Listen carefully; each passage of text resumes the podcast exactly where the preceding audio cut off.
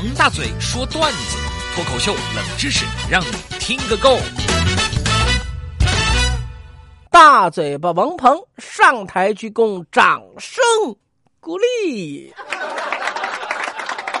今天给您说的这段小故事呢，叫做《请你来唱歌》。故事主人公姓刘啊，年纪比较轻，我们喊他小刘。小刘呢，五音不全，特别喜欢唱歌。他一亮嗓，周围的人都会捂着耳朵躲得远远的。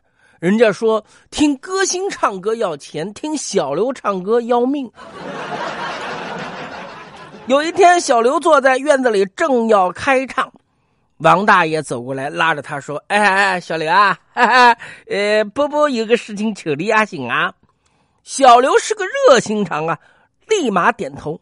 这世界需要热心肠。我的妈，这个歌唱的什么事啊？王大爷一听是这样子的，我孙子喜欢听你唱歌，我想请你去我家给他唱两首歌。哦，请我唱歌啊，好的不得了哎！小刘二话没说答应了。王大爷带着小刘到自己家，小刘刚要进屋，却被大爷拦住了。那个什么？我孙子得湿疹，哎呀，人家湿疹长在屁股上，我家孙子湿疹长在脸上面，不好意思见人，你在外面唱啊行啊。小刘也不计较，站在外面选了一首好汉歌，使劲的吼了起来：“大河向东流啊，天上的星星参北斗啊。”结果一个多小时以后，小刘的嗓子都快吼干了。王大爷递了个红包给他，行了行了，盖盖就到这块吧，以后记得常来唱啊！这下子小刘心里面喜滋滋的，自己的歌声终于得到别人的认可了呀。说来也怪，从那以后找小刘唱歌的人是越来越多。不过让小刘郁闷的是，村民们都不让他进屋，只要求他在外面唱，给出的理由是千奇百怪。什么房间里面有跳蚤啊？